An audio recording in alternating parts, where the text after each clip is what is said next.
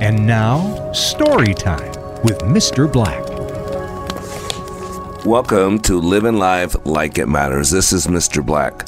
Today I want to talk about this word existential. You know, the word existential combines two words, existence and essence. And this etymology tells us what an existential question is it's a question concerning the essence of what it means to be alive. You know, what is the meaning of life? And I'm not talking about the meaning of, quote, life. I'm talking about the meaning of your life. What is the meaning of your existence? Why do you get up each day, do what you do, go home at night, get up the next day, and do it again and again and again? Who are you? Why are you here? What's your purpose? At the end of your life, how do you know if your life was a success? What do you want said about you when you're no longer here? See, all that matters. It was Dr. Covey that told us to begin with the end in mind. And we got to realize that we're programmed creatures. We are unconscious creatures. These existential questions are part of the programming. And if you don't ask them, if you don't ponder them, if you don't consider them, then you're living a life just good enough. G O O D N U F F. Good enough to get by, good enough for government work, good enough that he or she doesn't leave a note on the wall and take the kids with them as they walk out the door. Good enough should no longer be good enough. And this operating system, these existential questions, this map of reality, if you will, it is so key. It drives us. It keeps us going or it shuts us down. It lacks motivation. It keeps us from moving forward. This is why we must revisit this on a regular basis. This is the internal narrative. Do you have a flesh operating system or a God operating system? Again, it's your choice. I'm not telling you to have one or the other. I know what mine is. But we are to live an examined life. Is an examined life worth living? Socrates says no.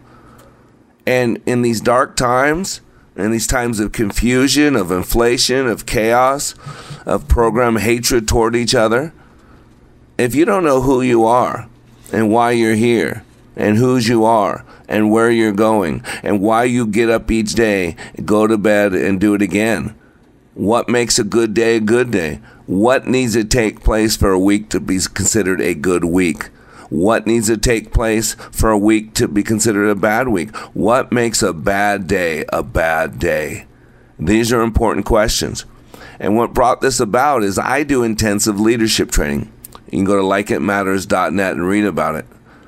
And uh, a couple weeks ago, I was uh, doing a class.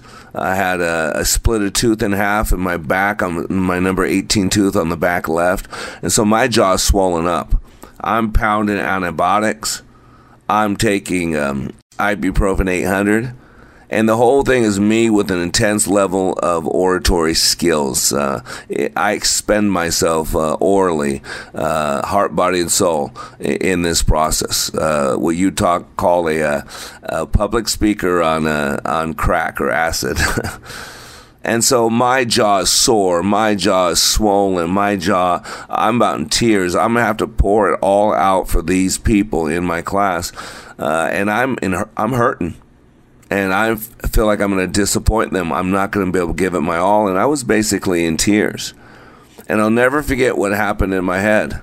In my head, I, I heard this I am Jehovah Geppetto. And I said, Who am I? And then I heard, I am Pinocchio.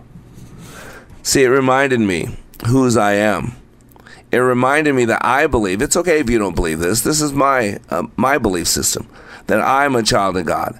That greater is He who is in me than He who is in the world. That in my weakness His strength is perfected. That I must decrease so He can increase.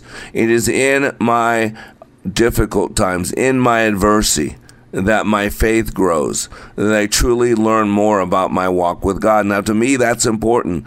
To you, it might not be important. But this is what knowing your existential questions are. You and I can get along, you and I can like each other without agreeing on everything. And this is where from that came my mission statement. My personal mission statement was one thing I've never shared on the radio.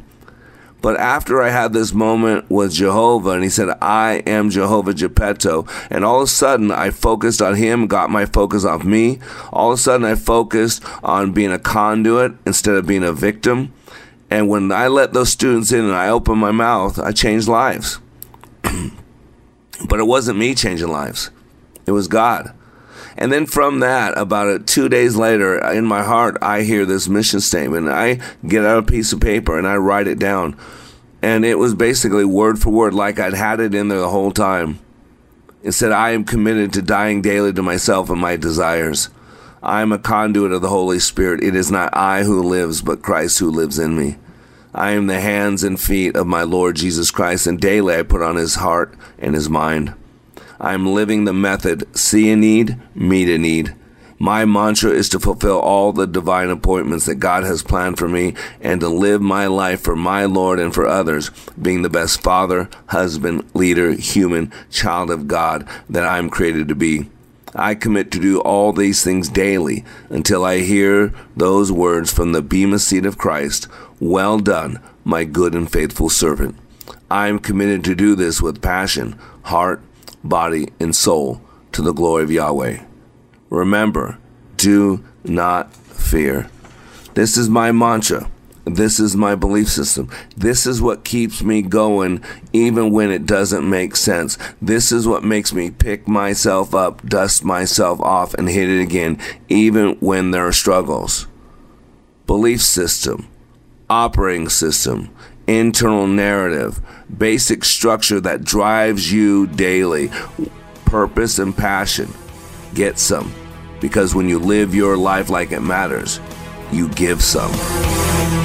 You have been listening to Mr. Black, Master Trainer for Like It Matters. Please find us on Facebook by searching LIM Radio. Make sure to follow us, like our posts, and share with others. Also, search YouTube for Like It Matters.